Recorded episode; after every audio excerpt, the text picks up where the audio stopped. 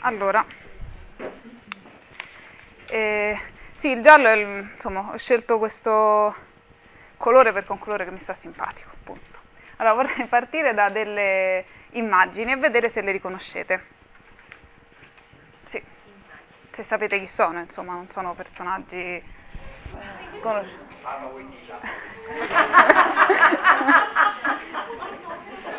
allora, siccome sono presenti insomma, varie generazioni qui dentro, magari non tutti sanno, chi è questo? Winnie the Pooh, cioè la fan di Winnie the Pooh dove è finita? È, è scomparsa. E, eccola là. Cercavo te, so te, non ti vedevo. Allora, chi è Winnie the Pooh? È un orsetto. E che fa questo goloso di miele? Che qui non c'è, ma è un barattolone giallo che si porta dietro. E basta. Devo parlare più forte? Poi, vabbè, chi, chi è che non ha mai visto questa immagine? No, vabbè, scemo. Chi è che non ha mai visto questo personaggio, diciamo? Uno, due, tre. Okay. Poi il prossimo. Li vediamo tutti abbastanza rapidamente. Chi è lui? Non è Simba, però effettivamente potrebbe essere.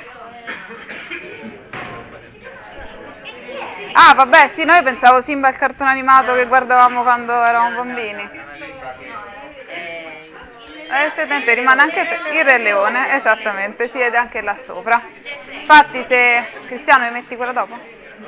Sì, sì. Quella era il Re Leone da cucciolo, qui il Re Leone non si vede ma avete tutti presente questo leone enorme che segue e anche questa era la locandina della Disney con cui presentava il film e anche qui c'è questo sole giallo enorme, un tramonto, immaginiamo un'alba a seconda di, dei punti di vista con questi personaggi del, del cartone animato. Ce n'è un altro ancora. Chi sono questi? Madagascar. Madagascar. Anche qui il protagonista scelto è un leone, accompagnato da un'altra giraffa altrettanto gialla e da due personaggi tra il grigiastro e il bianco e il nero. Questo è uno degli ultimi cartoni eh, fatti dalla Disney, l'ultima credo. Ah, conoscete anche Pika. Chi è Pikachu? È un po'. E chi, e chi sono i Pokémon?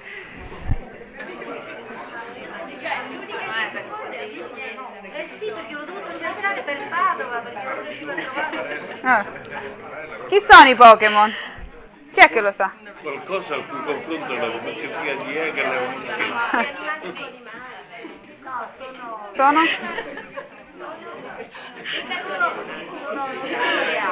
Sono dei personaggi, sì, sono, vabbè, fanno parte di, erano nati come un videogioco, poi è diventato un fumetto, un cartone, in cui questi personaggi vengono adottati da degli umani e vengono formati, educa- educati per fare poi delle battaglie e cose simili. Questo è il cattivo dei, dei Pokémon, che si chiama Pikachu, ed è il più amato da tutti i bambini. Beh, è, è, sì, è buono, ma è, è freddo. È, vabbè, Pikachu non è buono. Non è buono Pikachu, non si può dire che è buono. Cioè, diciamo che i Pokémon non sono buoni. E allora, cosa hanno in comune queste immagini che abbiamo visto? Il giallo. Il giallo. Sono personaggi inventati. Sono personaggi inventati, sono gialli perché ovviamente li ho scelti gialli e ne avrei potuti scegliere molti altri come per esempio i Simpson che sono dei cartoni animati gialli creati però per gli adulti e con connotazioni non proprio positive, insomma sono personaggi buoni come Winnie the Pooh per esempio che è coccoloso, che è tenero, che mangia il miele eccetera, no? come il Re Leone che ce lo fanno vedere prima da cucciolo, quindi non possiamo non volergli bene perché ci affezioniamo a lui nella sua storia, non è il leone cattivo. Sono tutti personaggi tenerosi per i bambini. Perché? Perché il giallo è un colore che piace ai bambini. Per quanto possa piacere o non piacere a noi, freddo o caldo che sia, il giallo ai bambini piace, tant'è che disegnano questi soli giganteschi gialli con tutti i raggi, i fiori per loro sono gialli, le margherite per loro sono gialle, eh, non sono gialle con i petali bianchi. E, ehm, parlando con una disegnatrice di eh, una grafica che fa disegni per ragazzi, ho chiesto a lei, ma è vero? Cioè una mia sensazione, una cosa...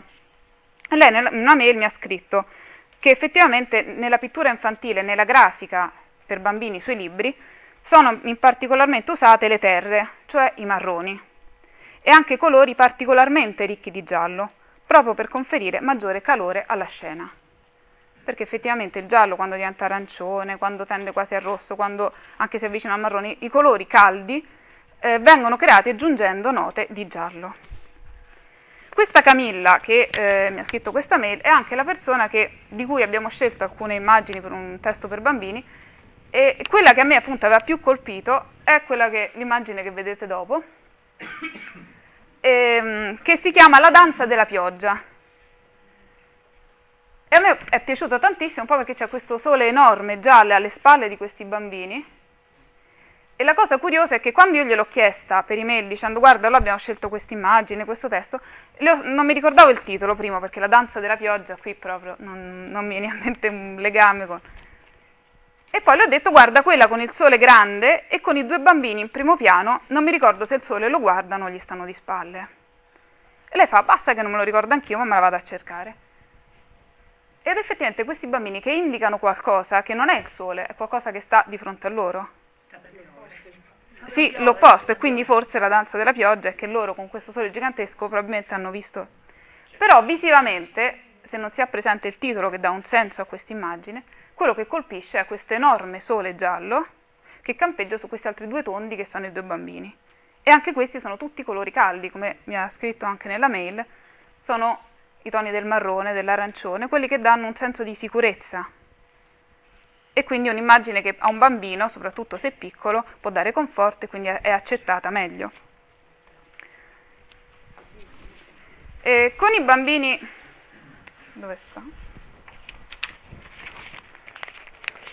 Allora, in questa scuola io tengo dei laboratori insieme a Rachele, che è qui seduta con me, che mi sostiene affettivamente oltre che lavorativamente, tengo dei laboratori di scrittura con i bambini delle scuole medie.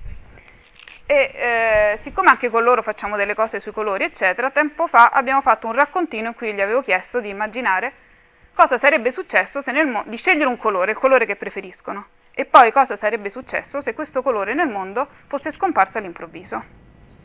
Allora abbiamo fatto un po' di, così, di brainstorming in classe, cioè insomma una specie di discussione molto animata sulla possibilità della mancanza dei colori nel mondo. E eh, mentre insomma, preparando questo incontro me ne sono andate a riprendere due di una classe, i colori scelti sono ovviamente vari perché ognuno ha scelto i suoi, ma due in particolare mi interessavano ed erano quello che riguarda l'oro, scritto da tale Matteo, che aveva scritto una filastrocca. E il tempo che hanno avuto erano 10-15 minuti a fare, quindi non, insomma, già non sono dei capolavori in genere, quindi neanche adesso, però è interessante quello che, che ha tirato fuori. L'oro si considerava il colore che regnava, sopra tutti comandava e lui sempre si vantava, e questo purtroppo è una filastrocca un po' che... Allo specchio si guardava e ammirandosi diceva, sono bello ed è sicuro e degli altri non mi curo. Il giallo, che ascoltava, di essere mago si vantava. Detto fatto una parola, detto fatto un movimento, di magia un bel cimento e il colore già svaniva. Sulla terra, l'oro, cioè il giallo geloso, fa scomparire l'oro. Sulla terra in quel momento, chi riceveva il pagamento pianse e si strappò i capelli. Via i soldi e i dinarelli. Chi aveva gran ricchezza cadde in grande amarezza e il giallo osservò ciò che aveva fatto. Si sorprese e disse Oibò, oibò. Gli uomini aveva detto, non credeva che un colore così tanto vanitoso provocasse sì dolore. L'incantesimo a ritroso pronunciò arditamente, facendo sparire le lacrime alla gente. Uh, qua non capisco cosa è scritto. L'oro ora appari. Ah, Ah, l'oro ora pari nei rapporti con i suoi, umile diventò, ma non sapeva che il colore più prezioso era.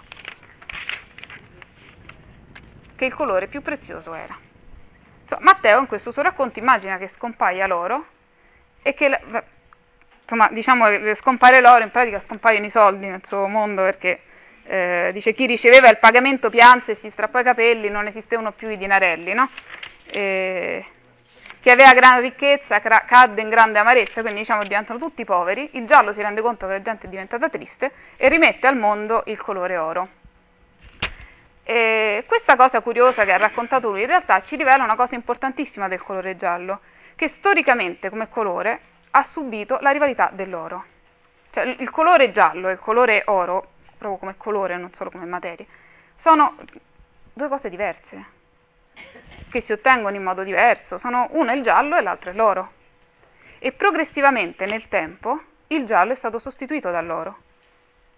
Quando pian piano l'oro è, è, è stato possibile utilizzarlo nella pittura, e, nella pittura sostanzialmente, ha completamente preso il posto del giallo. Quindi quando Antonio per esempio ci parlava dell'oro come rappre- nelle icone, nella rappresentazione del divino, eccetera, certo, e quello che un tempo il colore giallo aveva come compito, cioè rappresentare l'eterno, rappresentare la divinità, tutte le mitologie più antiche, se non utilizzano l'oro come materiale, dipingono di giallo le divinità.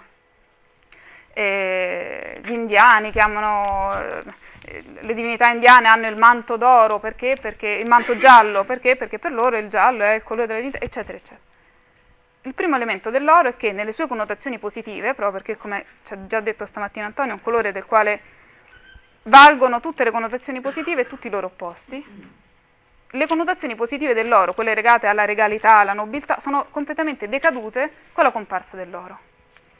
Quindi del, dell'oro, cioè il giallo ha perso tutte le connotazioni.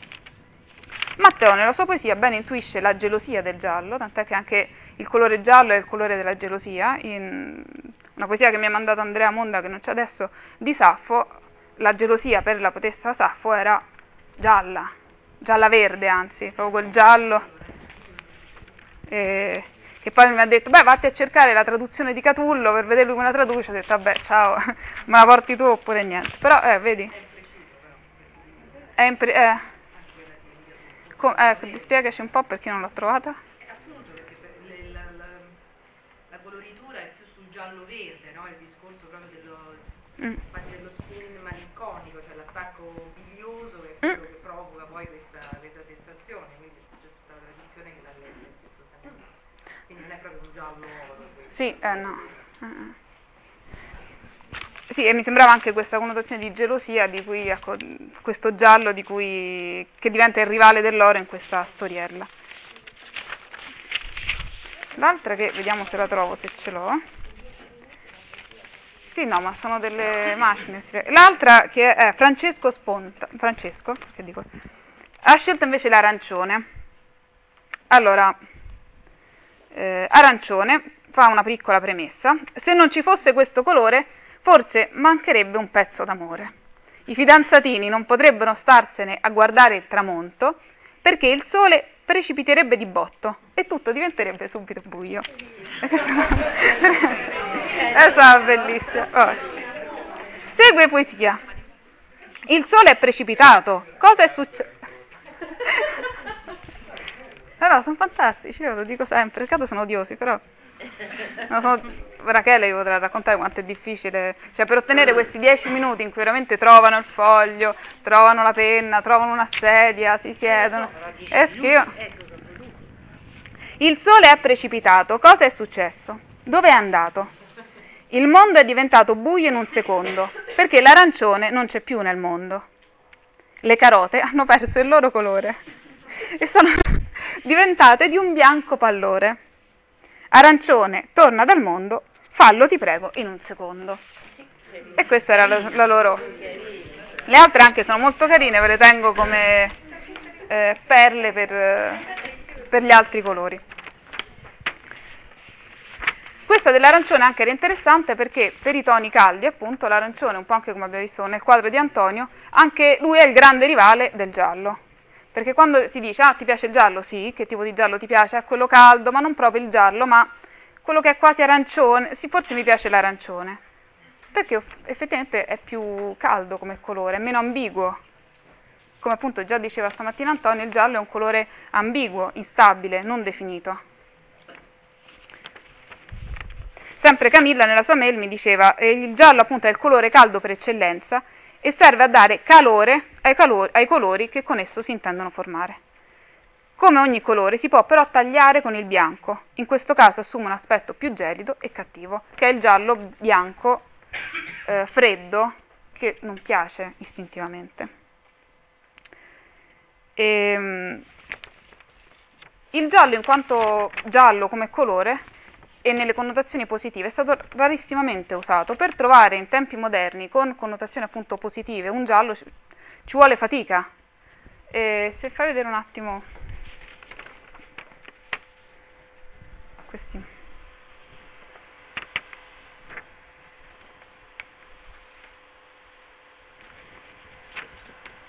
Quello nella cartella quest'altra.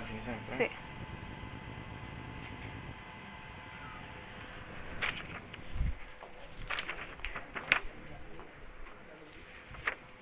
Vado con la prima? Mm. Fammi vedere qual è la prima. Eh, sì, sono in ordine.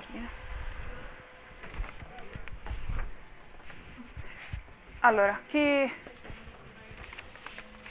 Questo quadro è il Cristo giallo di Gauguin, che è un pittore che il giallo lo ha utilizzato tantissimo, sia per le nature morte i- e soprattutto per quadri religiosi. Ora, che piaccia o non piaccia, anche qui non è... insomma, questo in discussione quanto il fatto è perché questo giallo così forte e così acceso. Nell'intento di Gauguin era quello di rappresentare Gesù in un contesto quotidiano e renderlo accessibile, umano, per le persone che avrebbero poi guardato il quadro. Per lui in quel momento significava rappresentare Gesù che va in croce in mezzo alle contadine, che sono rappresentate lì sotto, circondato dai campi, che era lo sfondo abituale della campagna in cui si trovava immerso. I campi di grano sono interamente gialli e Gesù, che deve essere immerso in quel paesaggio perché ne fa parte, perché si fa carico di tutta la storia di quell'umanità, anche lui è inevitabilmente giallo. Quasi si confonde nel paesaggio, non c'è neanche un elemento che, eh, su cui far risaltare. No? Come diceva anche Antonio, non c'è un, un elemento, un colore di contrasto per individuare la figura. Lo vediamo solo perché il volto è sull'azzurro del cielo, perché c'è la croce dietro, Eh, I colori sono tre, no? C'è l'arancione, il blu e il giallo. Sì, spiccano di più forse gli alberi, le macchie rosse sul giallo, no? Vi ricordate, appunto, come dice Antonio, il- giallo messo da sfondo fa risaltare gli altri colori, ma Gesù e i campi, so- insomma, anche la tonalità è quasi la stessa. Ce n'è un altro, sempre a tema religioso di, di Gauguin, sì, che è quest'altro, che si chiama Teta Marino Atua, sarebbe la Natività. Quando eh, diciamo anche in questo qua- quadro lui pone in un contesto esotico, che però è il suo contesto quotidiano, la rappresentazione della nascita di Gesù. Gesù c'è, che eh, non so se si vede questa immagine, ma si vede alle spalle, è nato, è accudito e la Madonna è distesa, la figura sacra in primo piano è la figura della Madonna, su uno sfondo completamente giallo. Gialla è la luce che gialla è la luce che viene da Gesù, ma è in lontananza, gialla è la luce che c'è intorno alla mangiatoia. Però quello che spicca più di tutto è questa macchia gialla in un contesto scuro. Che non solo dà... eh, Bisognerebbe provare a immaginare se posto del giallo ci fosse un altro colore, cioè la scelta del giallo probabilmente sta a indicare, a me fa pensare alla, appunto, alla sofferenza, alla malattia, alla, come nel Cristo di prima, no? Fa pensare al dolore, non so perché. Il Cristo di prima anche a me, a- a- quando, quando di uno... Se il letto fosse bianco, Mhm. darebbe più la sensazione della purezza, se fosse rosso darebbe la sensazione, eh, non so, di una minaccia, di... Mhm. Invece il giallo riporta le cose a terra, però in un modo appunto malato. Mm. Voi che dite? C'è questa... Differenza tra i tonalità del, verde di questo quadro e il quadro precedente. del giallo? ah. Lì si poteva sentire come la morte, no? Qui no, qui c'è più calore, ci sta, è diverso. Sì, è vero, anche il calore, anche, è anche il colore del sole in fin dei conti, insomma, Mhm. quindi è della luce, è della Io luce. trovo che sia lo stesso tipo di giallo. No, Eh, no, È No. ambivalente. Mhm. era più verde prima, era più verde, era Anche vedete questo anche è la morte, questo la è giallo il sensazione. giallo è questo di spiritualità. Sì, La metafisica. spirituale, Dice- come l'altro giallo. Dicevi? No. bianca. parlando ovviamente di Firenze, dicevo che pensando proprio che in fondo Gauguin rende tutte le sue polinesiane dorate, no? Quindi cioè, forse questo innamoramento per l'esotismo fortemente legato al tema della luminosità che rende questi luoghi ancora più lontani. Quindi rileggendolo in maniera diversa da quello che proponeva Stascia, proprio perché la Madonna è in primo piano che è illuminata dalla scena. Quindi giustamente una lettura alternativa della natività che nella visione occidentale classica ha sempre spostato invece l'attenzione sul centro eh, oggettivo della natività che poi è il bambinello, che come Sì. dicevi tu, ce lo vedete? Ecco, questa addirittura ribalta Sì, la triangolare classica, perché non so se quella è Giuseppe, io che tiene in bene una No, no, è una donna. L'unico uomo è un uomo sullo sfondo nascostissimo. non c'è il terzo elemento della triangolazione sacra canonica. Mm-mm. però l'impressione è che il fatto sia descritto nella sua verità e giallo sottolinea il fatto che comunque c'è una fatica e forse un presagio futuro, non è la purezza come uno può immaginare, è la realtà di una donna che ha partorito e quindi non è, secondo me non è un fatto solare, non c'è nessuna gioia, cioè è semplicemente Sì, qui di solarità nel senso di, di luce di- non c'è, anche perché è un ambiente chiuso, opprimente. Eh, il- Se posso dire come madre c'è la Sì. gioia di aver partorito. Come madre io ci vedo la gioia di aver partorito. Già. Io sono un po' la stanchezza, però. Sta lì. Sai, il presagio Ah. è all'interno, ce l'ha Domenico? No, mi fa...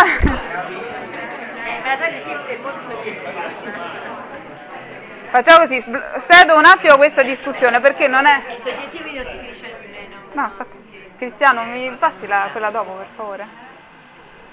Allora, lasciamo un attimo in, in sospeso la discussione di prima.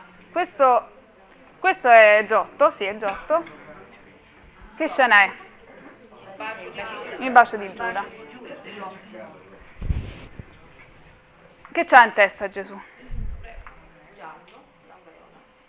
L'aureola, perché ci siamo abituati a immaginare eh, l'idea dell'aureola, appunto il sacro, rappresentato con questa cornice dorata intorno alla testa per indicare la sacralità della figura. Ce l'ha Gesù e ce l'hanno gli altri apostoli, quelli che sono sulla sinistra. E poi o Giuda è il più sacro di tutti, oppure non si capisce perché c'ha sto mantello giallo, ehm, addirittura illuminato, perché non solo è giallo, ma è come se avesse una luce alle sue spalle che gli dà ancora più luce. È uno strumento importante Giuda comunque in è fondamentale. È fondamentale. È fondamentale. Il quadro è su Giuda, ovviamente sì, è, il bacio- è chiamato il bacio di Giuda. Perché è giallo? Perché va messo in evidenza? Secondo me c'è una doppiezza, cioè il bianco tutto da una parte e il giallo dall'altra, cioè l'idea di Ah. un personaggio che è un doppio, no? Bravissimo, perché Giuda chi è? È quel traditore. strumento però Sarà pure strumento, però è un traditore, quindi Giotto nella mentalità dell'epoca lo rappresenta giallo, perché il giallo era il colore dei traditori. Giallo era il colore, e qua sopporto questo perché è un esempio bello da vedere, ma giallo era il colore che si dava ai reietti, era il mantello che si metteva addosso ai falsari nel Medioevo prima che andassero alla gogna, perché fossero visibili, perché come mi hanno detto i ragazzini a scuola, eh, nel Medioevo erano tutti vestiti un po' grigetti, no? Eh sì, appunto, proprio- e non è che si facevano la camicetta fucsia. Quindi un mantello giallo si vedeva, e come se si vedeva? Le persone che andavano evitate e allontanate erano rivestite di giallo. La stella gialla è stata ripreso, ma c'è già un editto pontificio del 1200 che fa eh, eh, mettere un distintivo giallo a chi non è cristiano. Quindi il giallo è anche, proprio perché ha questa forte ambiguità, rappresenta tutte le persone che sono o appunto il traditore, il doppio, infatti Stascia ha detto benissimo, perché è un colore doppio il giallo, o comunque è il colore di tutti coloro che vanno allontanati. Addirittura, vediamo l'ultima immagine, che qua è un po' in piccolo, che è Van Gogh, del quale si sarebbero potuti portare infinità di quadri, e il giallo è il colore della pazzia. Non a caso Van Gogh rappresenta questa figura con tutto questo giallo, adesso senza stare a vedere nel dettaglio il quadro, ma così come so, l'espressionismo tedesco e Kirchner, un altro artista che poi è morto suicida dopo un, un periodo di folle pazzia reale, in cui anche lì, cioè di vera pazzia e tutti i suoi quadri sono pieni di queste immagini gialle e che violentano quasi, che fanno perdere completamente il contatto con la realtà. Ecco, se la, l'aspetto del, del, giallo eterno, perché era, è come se ehm, a un certo punto oggi Antonio parlando ha detto, ah, perché hai detto, parla, chiedevi del giallo, e hai detto, ah questo vi può piacere? No, che sei pazzo? Sareste pazzi? Ehm... Ah, l'ho detto di Rachele, che c'è Rachele? Era ancora espresso in questo senso. Perché hai detto? Perché lei ha detto potreste vivere in un ambiente, qualcosa del genere, un ambiente In una stanza tutta gialla di giallo molto acceso. Mm. E lei, lei ha detto di sì. Saresti pazzo. Ah, poi chiediamo alla proprietaria della, casa gialla, della stanza gialla no, ma la sua se... è. Eh, vabbè, no, eh, non è arancione, secondo me è più giallo che c'è sullo sfondo del pazzo.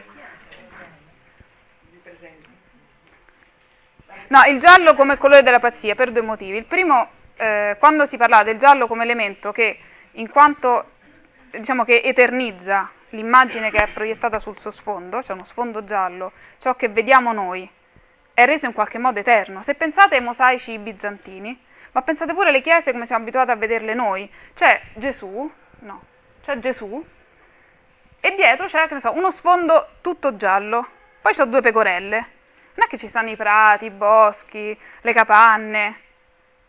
Che, che vuol dire che c'è sto dorato? Cioè, perché non c'è un contesto intorno?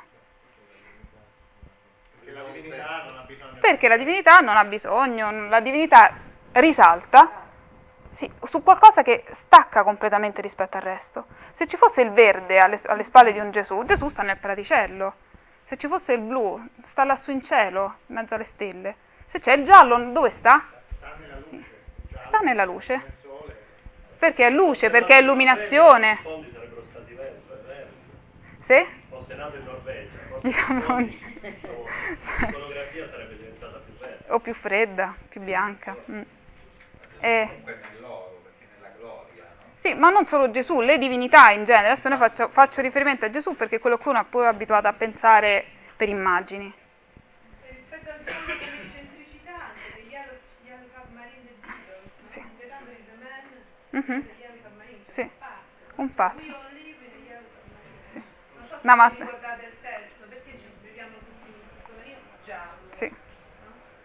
sono usciti No, anche io mi dico che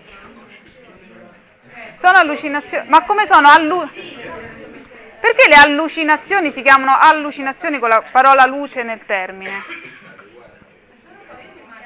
guardare un giallo molto giallo verde, diciamo, guardarlo a lungo, già di base non è riposante. Se tu lo guardi a lungo dai un po' fuori di mazzo perché ti arrivano tutta una poi immagino ci sia anche una cosa fisica. Mhm. Arrivano delle luci, delle vibrazioni luminose, eh, non lo so, io più di tanto un giallo non lo riesco a guardare e impazzisco e ho le allucinazioni. Perché, la lu- sì, perché il giallo è un... Esattamente, perché un giallo ha, così come può essere un giallo riposante, rilassante, quando era nell'immagine del bambino, vi ricordate, no? Il sole con i due bambinetti tutti tranquilli che dicono, oh, sta per piovere. Il giallo però è anche un elemento forte, violento, quindi se, finendo il discorso di prima, è un elemento che quando fa da sfondo a un Gesù serafico che ci guarda e ci protegge, allora lì è l'elemento divino. Quando però, proprio perché non ha più nessun contatto con la realtà, e allora è anche qualcosa che non è più gestibile razionalmente.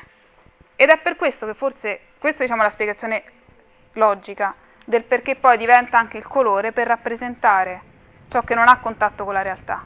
Visivamente è un colore che spesso abbaglia, cieca, si nota. In un manicomio io non immagino stanze gialle, perché quelli già sono pazzi, perché ci servono colori più rilassanti. Mm, facciamo un passo diverso. Che ore sono? 12 e mezza?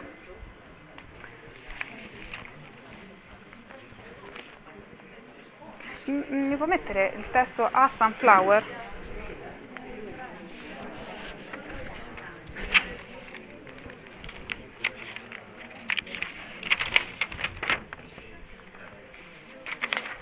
Tu puoi leggere per me in inglese?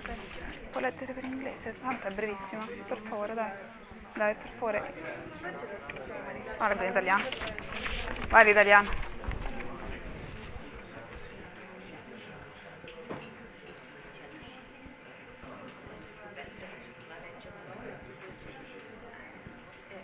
Guarda, metti subito la parte sotto, così facciamo anche un po' prima.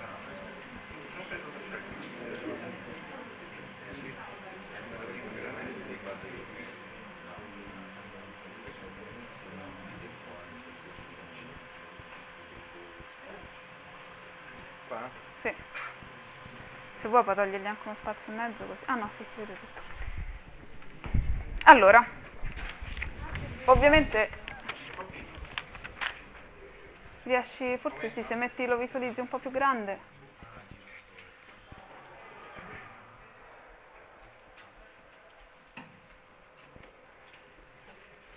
Ok. Vabbè, non vi ho fatto vedere prima il girasole di Van Gogh perché forse sono un'imma- un'immagine abbastanza abusata che uno eh, ha in mente. Ehm, che mi ha ricordato un episodio eh, che riguarda lo, lo scrittore, chiamiamolo così, Ginsberg, il quale ebbe una sorta di visione, diciamo, avendo questo libro di poesie di Blake tra le mani, eh, legge questa poesia e in- sente nella testa Blake che, che legge questa poesia. Ora, al di là del fatto che Ginsberg si era fumato e bevuto chissà cosa in quel momento, lo dice anche, la poesia che a lui comunque viene in mente è questo tipo di poesia. Ah girasole, stanco del tempo, che conti i passi del sole, cercando quel dolce dorato paese dove il cammino del viaggiatore è finito, dove il giovane consumato dal desiderio e la pallida vergine ammantata di neve si alzano dalle loro tombe e respirano, dove il mio girasole desidera andare.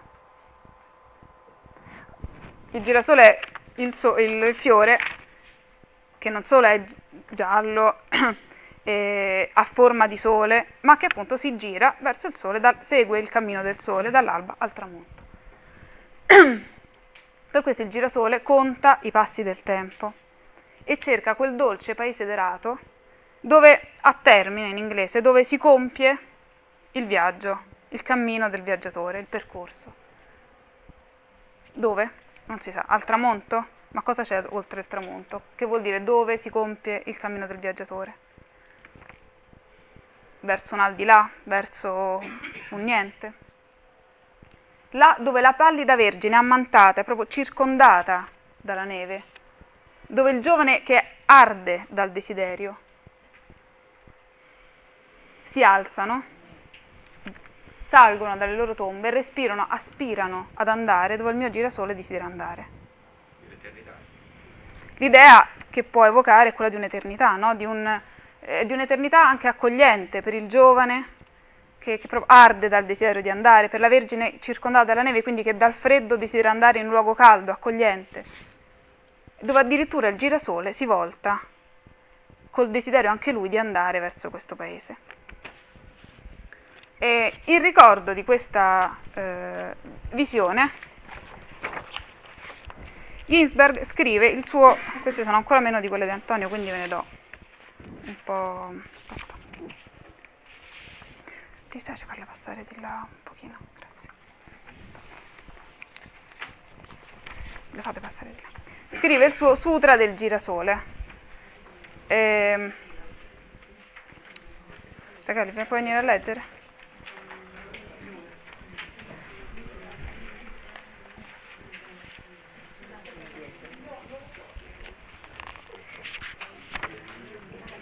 Il termine sutra, che penso conosciate tutti, fa riferimento alle, alle preghiere e agli aforismi diciamo, dell'antica India e ai loro commentari. No? Quindi lui ci sta descrivendo un'immagine che è quella del girasole, che a lui comunica un... si fa nelle due... No, no, è Allen Ginsberg che ricordando questa poesia o meglio che ricorderà questa poesia alla vista di un girasole e ce la racconta. Passeggiamo sulle Aspetta solo un secondo che Ah, sì. sta finendo.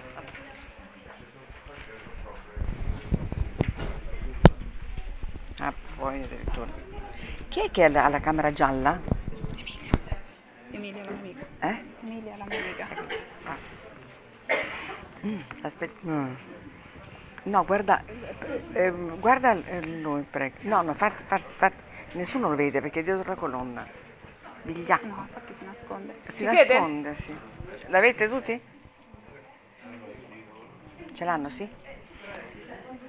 Se resta qualcuno senza e se lo viene a prendere perché noi siamo legate per la pelle, per l'Apple, eh, ma dovete fare un po' uno sforzo. Vedi un po' se qualcuno ha bisogno.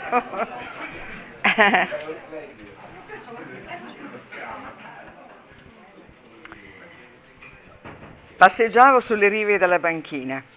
Banane, non è vero. La puoi smettere. Passeggiavo sulle rive della banchina. Banane, scatole di latta e sedetti all'ombra enorme di una locomotiva Southern Pacific a guardare il tramonto sulle colline di Casa Scatola e piangere. Jack Kerouac mi sedeva accanto, su un palo di ferro spezzato arrugginito. Compagno, pensavamo gli stessi pensieri dell'anima, stremati e cupi, e a occhi tristi, circondati dalle nudose radici d'acciaio di alberi di macchinari. L'acqua oleosa sul fiume specchiava il cielo rosso. Il sole affondava sulla cima degli ultimi colli di Frisco. Non pesci in quella corrente, non eremiti in quei monti, solo noi, con occhi acquosi e angosciati come vecchi barboni sulla riva del fiume, stanchi e scaltri. Guarda il girasole, disse. C'era una morta ombra grigia contro il cielo, grande come un uomo, posata asciutta in cima a un mucchio di segatura antica. Balzai su incantato. Era il mio primo girasole, ricordo di Blake. Mie visioni. Harlem e inferni di fiume d'Oriente, ponti che rimbombavano, sandwich di Joe Gresi, carrozzine morte, neri pneumatici senza battistrada, dimenticati e non ricostruiti. La poesia della riva del fiume, preservativi e vasi, coltelli d'acciaio, niente inossidabile, soltanto la porcheria fetida e suppellettili aguzze che entrano nel passato. E il grigio girasole, in posa nel tramonto, screpolato, squallido e polveroso di fuligine e caligine e fumo di vecchie locomotive nell'occhio. Corolla di spine torbide abbattuta e spezzata come una corona scassata. Semi precipitati dalla sua faccia, bocca che sarà presto sdentata di aria solatia. Raggi di sole, cancellati sulla sua testa pelosa come una secca ragnatela di ferro. Foglie tese come braccia dallo stelo, gesti dalla radice di segatura, pezzi frantumati d'intonaco, caduti dai rami neri, una mosca morta nell'orecchio. Empia, vecchia cosa scassata tu eri, mio girasole, o mia anima, come ti amai allora? Che? Grazie. Di nulla. Che vi sembra? Siete riusciti un po' a seguirla, a, a immaginarla anche?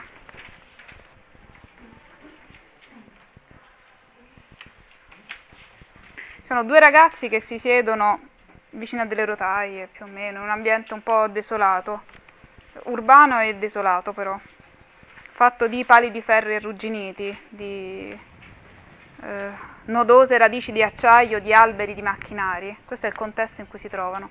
Loro sono stremati e cupi.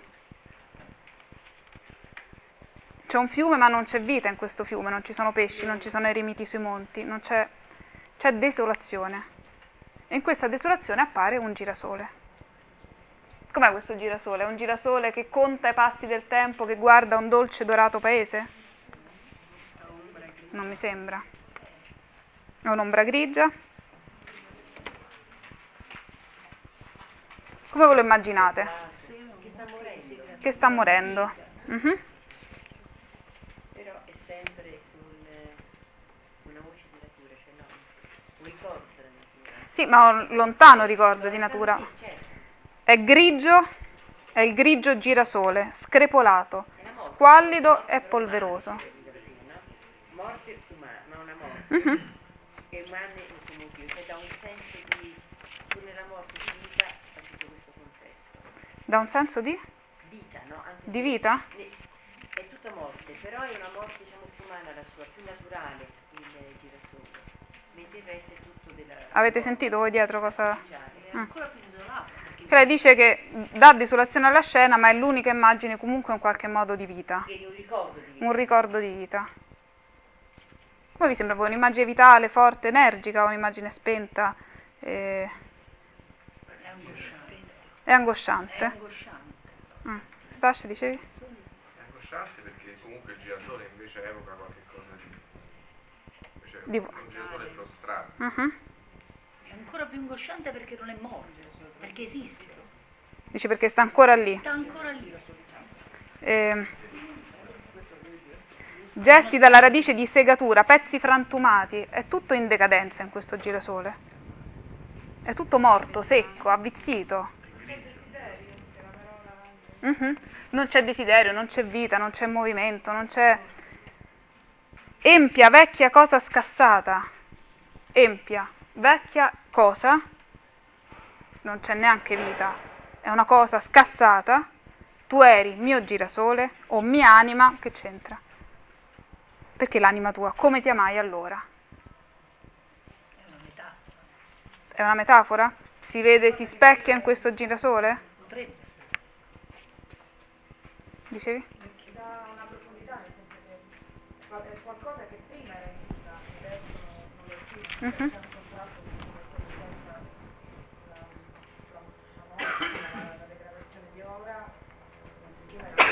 lo. Mm-mm. Il giallo, in questo caso il girasole, il girasole è un colore bello, no? Che fa piacere vedere i campi pieni di girasole.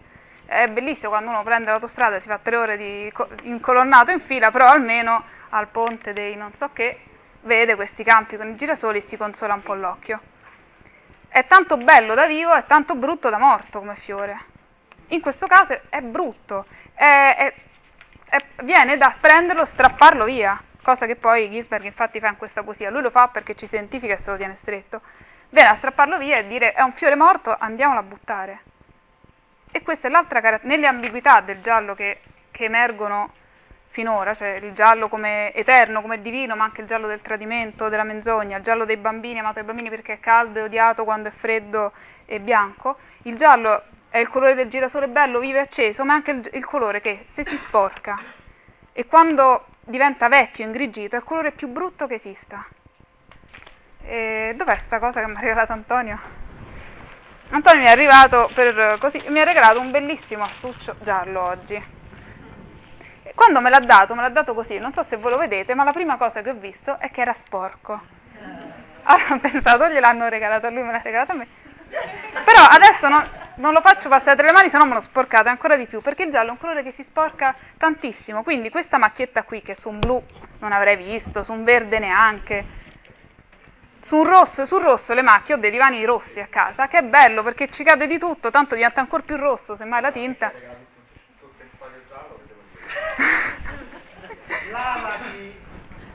E il giallo ha questo, è un colore che invecchia e che si sporca e quando accade questo non piace più e viene da dire questo quando sarà sporcato lo metto nel cassetto dei ricordi e non lo uso perché, perché è brutto, perché tant'è che se ci pensate le foglie morte sono gialle e le, le fotografie vecchie cosa fanno? Ingialliscono.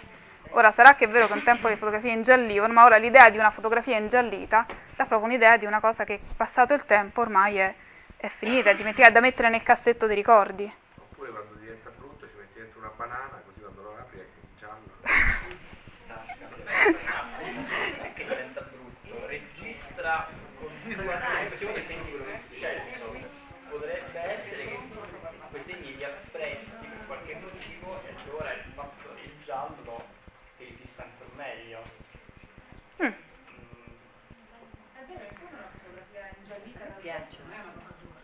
No, no, no, però il... Te- la vecchiaia, la, de- il, insomma, il decadimento... Il? Tempo è giallo. Il tempo è giallo? In che senso? Ah, il tempo... Io pensavo il tempo, così ha detto giallo. Il tempo, il tempo. Il passare del tempo. Mhm, sì. Sì, sì. Come passare del tempo, è verissimo. Allora, perché io ho iniziato questo intervento con l'idea dei bambini? Perché il giallo è un colore che va ri- ripreso all'origine. Va ripreso quando è giallo, quando è luce, quando è un giallo puro, nel senso pulito. E un mazzo di tulipani gialli nel momento, appena raccolti, esattamente, e il giallo come lo immagino ai bambini, appunto squillante, acceso, che quasi confina con la luce. E per concludere questo intervento vi leggo, ma non so se riesco a proiettare perché... Mm. Due brani abbastanza incomprensibili di eh, due romanzi di Tim Winton, che è uno scrittore australiano. E... Ok, questo qua si può ingrandire quel da quel pur non conoscendoli. Questo primo romanzo si chiama Cloud Street, che, guarda, se si legge, tanto insomma, è quasi meglio se provate a immaginare, sono eh, immagini molto semplici, eh, cioè descrizioni molto semplici, poi la storiella ve la racconto io. Protagonisti di questo eh, romanzone che si chiama Cloud Street sono due famiglie che andranno a vivere poi in un'unica casa per vent'anni e il romanzo racconterà la storia abbastanza lunga e quindi a tratti molto bella, a tratti più piatta di questo. Sì, è difficile da finire, insomma, se mi chiedeste se è un da leggere sicuramente sì, non certo a partire da questo libro perché è, eh, ha delle perle in mezzo ma è anche molto piatta altre volte. Vi consiglio di farvelo prestare, non da me, perché mi è appena stata saccheggiata e messa in disordine la libreria. E, farvelo prestare perché le prime 20 pagine sono però stupefacenti. Eh, la prima vicenda con cui si apre il libro. Eh, una di queste due famiglie eh, è la famiglia Lamb, già il nome Agnelli. Ehm, è una famiglia appunto timorata di Dio, ci viene detto all'inizio, quando viene presentata. Pur non conoscendoli, lo si capirebbe subito dal modo in cui accendono una luce al buio. Non si è mai visto nessuno godere tanto della luce di una lanterna. Il modo in cui si rannicchiano tutti insieme e cullano quel pezzo di vetro nelle loro mani, con gli occhi sgranati, rapiti dal bagliore di un fiammifero. I delicati sussurri e i battiti, i sospiri mentre la luce si allarga e trasforma le ombre sulla sponda del fiume in crateri lunari dall'ombra allungata. Così risplende la vostra luce. I Lamb sono una famiglia che anche quando va, come le altre famiglie, al mare la sera a pesca di gamberi, si accende il suo fuocherello quasi con, come se fosse un rito sacro. Accendono questo, questo lumicino, lo stanno lì a contemplare. Il fuoco non è rosso, è giallo, perché se fate un fuoco nel caminetto e lo guardate, le fiamme sono gialle, e loro guardano questa luce gialla come se fosse una rivelazione, un'apparizione. E questa famiglia all'improvviso ha una, una, cosa che adesso non leggiamo qui, così non, mm, non perdiamo tempo, che non è significante come lettura, ma accade una cosa, che vanno a caccia di gamberi, a pesca di gamberi, quindi strascicano queste reti a, dove l'acqua arriva diciamo, all'adulto a, all'altezza delle gambe, il papà con i bambini. Uno dei bambini rimane impigliato in questa rete, eh, ingarbugliato, il fratello tenta di salvarlo, non ci riesce e il bambino muore. Lo tirano su, lo liberano dai gamberi, dai pesci, da quello che è intorno al corpo e la madre, che era rimasta sulla riva, accorre e inizia a muovergli il petto, a farlo respirare, non riuscendoci. Pregano, urlano, tutti quanti iniziano, Signore, Signore, salvalo, salvalo, non accade nulla. Il padre grida, Signore, è tuo. E in quel momento eh, Fish, che è il ragazzino, inizia a zampillare acqua. Quando zampilla, eh, Winton ci racconta, eh, Fish cominciò a zampillare acqua come un geyser e Lon cominciò di nuovo a ridere e tutti gridavano abbastanza forte da coprire lo spaventoso, triste, addolorato gemito che Fish emise quando l'acqua gli entrò nei polmoni. Mai, mai ci fu rumore più triste, più deluso. Vabbè, ormai stiamo leggendo. Deluso. Fish rinasce al mondo deluso. È stato minuti morto. Cioè non è che dice stava, no, proprio non respira. Lo portarono in città così. Ce lo siamo ripreso. Quick sentì, Quick è l'altro fratello, sentì suo padre urlare agli uomini che bevevano dall'altra parte della strada. Dalla morte, Fish Lamb è tornato, lode al Signore.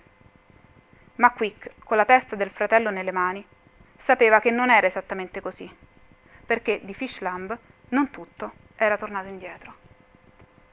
Il fratellino che tiene, il fratello diciamo che non ha avuto l'incidente, che tiene Fish tra le mani, eh, si accorge che il fratello non, non, non, non ci sta con la testa cioè non è tornato vivo e infatti questo bambino poi rimarrà menomato per tutto il libro, insomma.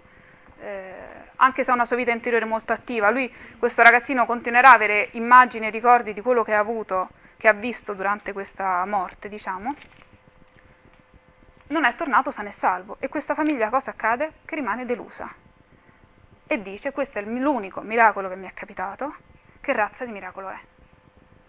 Non è come lo, o, cioè, o me lo dai vivo o me lo dai morto, ma così a metà non mi sta bene. E infatti questa famiglia tutta timorata di Dio, Signore salvalo, Signore ce l'hai restituito, dice, Signore, ciao, diciamo. I termini sono Signore, ma comunque Signore ciao, cioè, eh, lasciamo perdere con te. E infatti diventerà una famiglia totalmente non solo non credente, ma anche astiosa nei confronti della religione, pur avendo una ricerca, insomma, cioè, ovviamente un po' come ha detto Antonio in un'occasione, cioè quando hai, no non, non c'entra, insomma quando hai creduto molto ovviamente è una cosa di cui non ti liberi, la rinneghi e quindi va bene, però comunque è una cosa che ti rimane dentro anche come contestazione, come eh, se ci hai creduto e poi rimani deluso, questa cosa inevitabilmente ti segna. A questo punto due cose. Durante il romanzo, questo ragazzino Fish eh, se ne va di casa proprio il figlio il prodigo, papà dammi tutti i miei averi, ma erano talmente poveracci da non poter dargli nulla, me ne vado, tento la sorte, diventa, e là, arrivi, uè, ciao,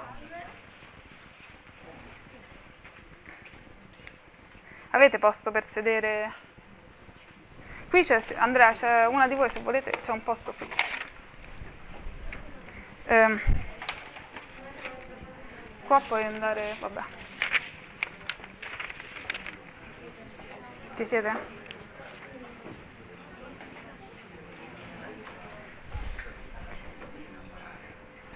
Lascio un attimo sistemare loro e...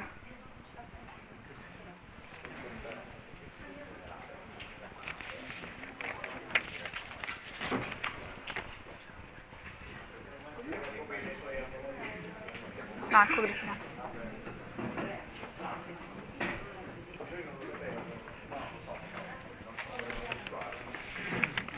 mandi un po' più giù il testo? Niente. Allora, riprendo. Eh, in questa famiglia, quindi, andata avanti nel tempo, nella storia, eccetera, il ragazzo Quick, diventato più adulto, prende e se ne va di casa. Tenta di l'avventura nel bush, diventa cacciatore di canguri, fa tutta una serie di esperienze, alla fine però, non essendo riuscito a ottenere nulla, dopo, in realtà dopo un fallimento clamoroso, eh, si rifugia a casa di parenti, lavora anche da loro come un matto, fino a che si prende una settimana di pausa, rimette in, in sesto la barca dello zio e se ne va nel fiume. Questo ragazzino che amava andare a pesca quando era piccolo, che amava il fiume, eccetera, che ha abbandonato il tutto dall'incidente del fratello, finalmente se ne torna sul fiume e l'ultima notte va a pescare. Va a pescare e qui accade una cosa, anche qui miracolosa ma completamente inutile, che lui sale sulla barca, butta la lenza, tira su e i pesci iniziano a salire a due a due, cioè ne pesca uno e un altro si aggrappa all'altro pesce, un altro ancora, e poi sono pesci che addirittura non fa in tempo a tirarne su uno che gli altri quasi saltano in barca da soli, e pesca talmente tanto quella notte da esserne completamente riempito e estenuato. Si addormenta circondato da questi pesci che lui non riusciva proprio a respirare, perché lo soff- quasi lo soffocavano, e quando si riprende un po' tenta con i remi di tornare a riva, tutto contento anche perché ha questo carico miracoloso da portare agli zii. Arriva quasi arriva e in quel momento, sotto lo sguardo tra l'altro di un aborigeno silenzioso che sta lì dall'inizio della notte a guardarlo, e se lo guarda, lui arranca, arriva verso riva e in quel momento la barca sprofonda. Perde la barca, perde i pesci e a malapena vive lui perché finisce, era quasi arrivato a riva, quindi mh, arriva sulla sabbia e lì sviene di stanchezza. Gli zii lo ritrovano dopo questa cosa di cui nessuno sa, saprà nulla se non lui, però anche lui dentro di sé penserà ma anche questa che razza di storia è? E, anche, e, io mi chiedo che razza di storia mi sta raccontando di Winton, di un ragazzino che va a pesca, fa una pesca miracolosa e poi perde tutto. I, gli zii arrivano sulla spiaggia e lo trovano così. Quando, è un po' più giù, quando sono quelle specie di virgolette. Ecco qui. Quando Earl e May lo trovarono l'indomani, Quick brillava come una lampadina da 60 watt e non la finiva più di piangere. Lo portarono a casa, gli fecero il bagno e gli diedero un bicchiere d'acqua ghiacciata nella speranza che la fluorescenza diminuisse. A sera però il corpo allampanato di Quick emanava una luce che rischiarava il crepuscolo e non diceva una parola. Earl era dell'idea che con una bella dormita gli sarebbe passato tutto, ma quando a mezzanotte il ragazzo ardeva di un bollente biancore, May si impuntò. Quick Lamb aveva bisogno della sua famiglia. Allora, qua succede, secondo, chiamiamolo miracolo, ma è qualcosa di inspiegabile che accade è che questo ragazzino ricompare luminescente come una lampadina ai 60 watt, di proprio, cioè non ha senso questa cosa. Tant'è che gli zii dicono, scusate, io lo prendo e lo riporto al proprietario. Tra l'altro quando lo portano al proprietario c'era il matrimonio della sorella, quindi questo ragazzino viene messo in camera e questo rimane addormentato per una settimana e sta acceso come una lampadina per una settimana. Poi, l'ultimo giorno, si, consumano le batterie e mezzo stravolto scende a colazione, il padre dice ah Quick sei tornato finalmente, brucia le uova che c'aveva in padella per, per, la colazione, le mette nel piatto e gli dice è eh, tutt'altro che mm, il vitello grasso, no? ricordando un po' la storia del figlio prodigo che torna, tutt'altro. Eppure qua, ma che razza di chiamiamolo miracolo nella concezione dei Lemb che sono religiosi, che razza di storia è? Che senso ha? Nessuno. Non ce l'ha per gli zii che appunto dicono ti è tornatene a casa, con te proprio non voglio avere niente a che fare. Per i genitori che pratici sono diventati, quindi sta male, lasciamolo dormire, per lui che poi non, non si chiederà che mi è successo. Non si chiederà che senso aveva la barca piena di pesci o che divento acceso. E questa, questi fenomeni inspiegabili, che in questo pre- libro erano significativi, in particolare questi due, diciamo, accadono abbastanza spesso nei romanzi di Tim Winton. E qui accadono a una famiglia molto religiosa. In un altro romanzo che si chiama Quell'occhio e il cielo, eh, accadono, accadono, dappertutto, accadono nella stessa misura e anche qui hanno questa componente di luce, eh, cioè qui nell'altro romanzo che sarebbe questo. Il libro si chiama Quell'occhio e il cielo perché questo bambino, non questo ma insomma il protagonista che si chiama Morton, è un bambino che vive invece in una famiglia l'opposto dei Lamb, cioè non, non, non, dei comunistoni che non credono assolutamente non solo in Dio ma praticamente in niente se non appunto nell'idea di eh, così di vivere a contatto nella natura, del vivere ma hanno una, una, sorta di religiosità che è quella del, dell'empatia con la, con la, natura, con ciò che c'è intorno nel terreno, ma niente di più.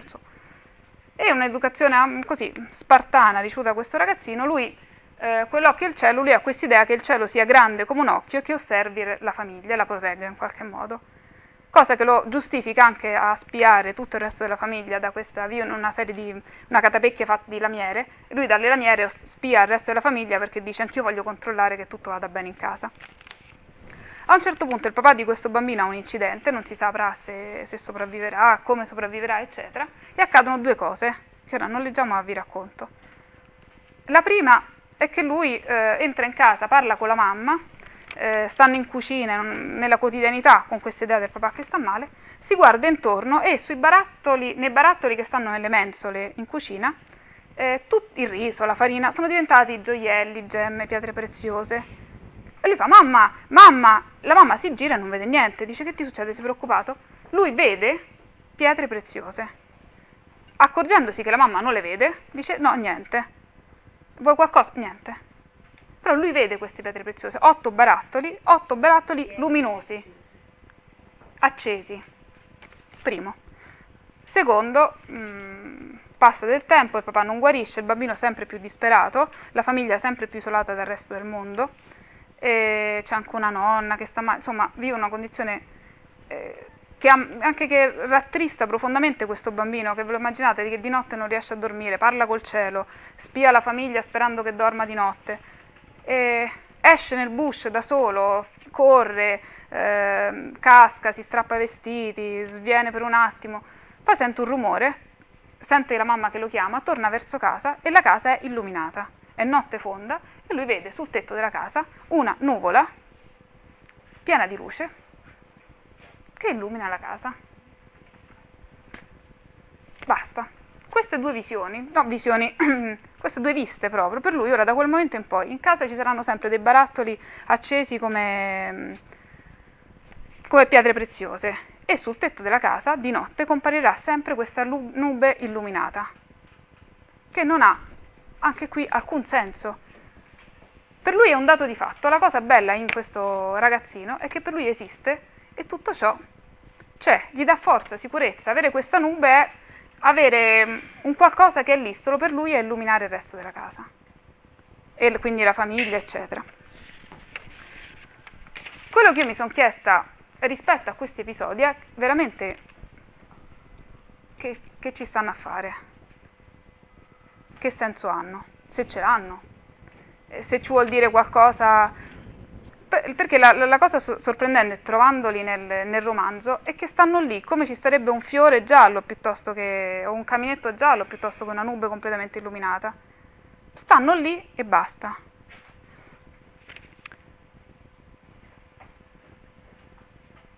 E allora, adesso l'esempio mi è venuto poi da, da, dalla fede, che però non niente cioè non è un discorso che riguarda ovviamente solo la fede, nel senso che uno può avere cioè, la fede sì, la fede ma in senso lato, quindi non per forza cristiana, credere in qualcosa. E che spesso viene eh, utilizzato l'attributo cieco. No, la fede cieca nel prossimo, la fede cieca in Dio, la fede cieca nel calcio. E io mi chiedo sempre cieca perché? Cioè, oh, mi fa pensare a una massa di scemi che credono ciecamente in un Dio buono, ciecamente nel prossimo che è buono, che non ti possono arrivare fregature, che la tua squadra vincerà. Cioè mi dà l'idea di se sei cieco non ci vedi, L'amore cieco, eh, appunto, l'amore cieco eh, finché dura, com'era? Eh, no, l'amore eterno finché dura quello. E, e, su questo gioco della cecità, insomma, un sacco di battute poi so, sono state fatte, perché l'idea di non vedere um, appunto un amore cieco fa pensare anche lì che tuo, chi ami è talmente pieno di difetti che tu in quel momento, siccome lo ami, non li vedi, ma prima o poi aprirai gli occhi e li vedrai. E, ehm, e invece, e quindi mm, non so, quest, mi è venuta questa prima illumina, pensiero e eh, ho trovato, insomma, leggendo poi nei libri che, che avevo tra le mani in questo periodo, mi è capitato di imbattermi in questa frase, mi, Cristiano scusa, mi metti un po' più giù. Eh, guarda, quando c'è una cosa, un po' più giù, ancora dopo Morton, giù giù giù, vai vai. Vai. Ancora. Ok aspetta. Vai ancora più giù. Ecco quello fermo fermo la più abituale. Sì. Cioè, mi ha trovato di trovare in una bancarella nel mercato del mio quartiere che veramente su questa bancarella c'era solo yoga e giardinaggio, un libro molto bello di Emanuele Trevi che si chiama Musica distante, un suo primo saggio che ha scritto, in cui mm, mi ha colpito questa frase. Lui parlava della storia di amore e psiche. Vi ricordate, lei è tanto bella che sta con, eh, con, con amore, però non può vederlo. Se, riuscirà a vedere, se lo vorrà vederlo, perderà la vista, cioè lui si allontanerà da lei. Amore glielo dice, se vorrai vedere, eh, vedere, non, insomma, com'è, no, il, eh, si videris non videbis, quindi se avrai visto non vedrai più. Cioè se mi, mi vedrai con gli occhi, me ne vado in pratica. Eh, parlando di questo cita San Giovanni della Croce, era santo? Eh, no, beh, perché io ci ho scritto Giovanni della Croce, però mi scusa. Eh, che parla dell'ascesi e dice la più abituale delle conseguenze dell'ascesi è proprio l'offuscarsi dello sguardo, la conquista sofferta di una cecità che è il sigillo di un grado altissimo di vicinanza all'oggetto del desiderio alla fonte che estingue, al buio, la sete delle creature terrene. È il sigillo, questa cecità, di un grado altissimo di vicinanza all'oggetto del desiderio, alla fonte che estingue al buio la sete delle creature terrene. Che vuol dire che nel momento di ascesi, di elevazione, chiamiamolo così, cosa avviene? Questo offuscarsi dello sguardo, cioè non si vede più. San Giovanni, una, Giovanni della Croce, in una sua poesia, dice quanto più alto salivo, abbagliavasi la vista e la più alta conquista tra le tenebre avveniva. Forse un po' più giù c'è. Quanto più alto salivo, abbagliavasi la vista e la più alta conquista tra le tenebre avveniva. E, e ancora più sotto, eh? Anche direi che c'è. Anche direi, esatto, bravissimo, cioè verissimo, vai un po' più giù, Tiresia.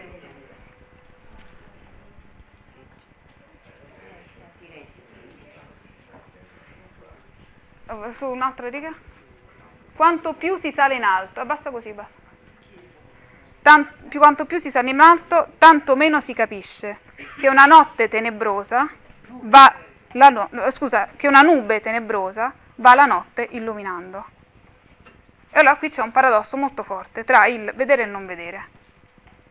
Secondo quest'altra interpretazione, più ci si avvicina a quello che si desidera vedere, conoscere, ciò che si ama, più a un certo punto si deve accettare di non vedere. Prima di tutto di non vedere, poi di non capire può essere un passo avanti. Eh, una nube tenebrosa, questa nube è oscura, eppure illumina. E ancora prima è qualcosa di talmente accecante che si vede. È come provare a guardare il sole quando è giorno. Acceca, non lo si può guardare. Però il sole lì a illuminare. Quanto più lo si vuole raggiungere, tanto più si deve accettare di non poterlo vedere. In questo caso per lui è il Dio, comunque il momento di visione che lui chiama come ascesi, proprio di quanto più salgo in alto. È come se per soltanto rinunciando alla vista, quindi soltanto accettando di essere accecati da qualcosa, perché proprio ci compromettiamo fino in fondo, ci avviciniamo a questa sorgente della luce, allora è possibile una visione altra, che non è quello che vogliamo vedere noi a tutti i costi. Sì, infatti il discorso partiva da lì, non era... Eh...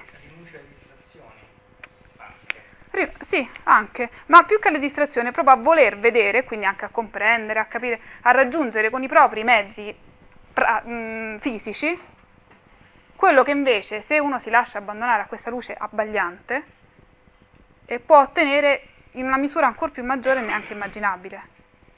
E quindi, ricollegato al discorso di prima, forse proprio il bello di quei romanzi erano appunto che queste visioni di luci accecanti, come era la nube sul tetto, queste cose, queste gemme che al bambino per esempio non facevano guardare, non poteva stare in cucina perché vedeva queste luci eh, nella cucina, erano qualcosa da cui si lasciava accecare senza voler capire cosa che però gli dà una comprensione ben più profonda poi dei rapporti nella famiglia, delle vicende che accadono, eccetera.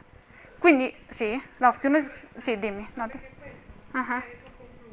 proprio pensando a questo discorso dell'accecamento, cioè questa canzone di Nick Drake, è un cantautore che ascoltatelo perché è un grande, si chiama Things Behind the Sun, cioè le cose dietro al sole, che è una visione ancora ulteriore, quindi non solo il momento dell'accecamento, ma come il supporre che le cose illuminate dal sole fanno parte quasi di tutto quello che è comune, normale, stereotipato, invece esistono cose behind, behind the sun, cioè dietro al sole, che magari nessuno nota, come dice il testo della canzone, ma a me riguardano profondamente. Quindi non solo fermarci di fronte a una dimensione di accecamento, ma anche fare stare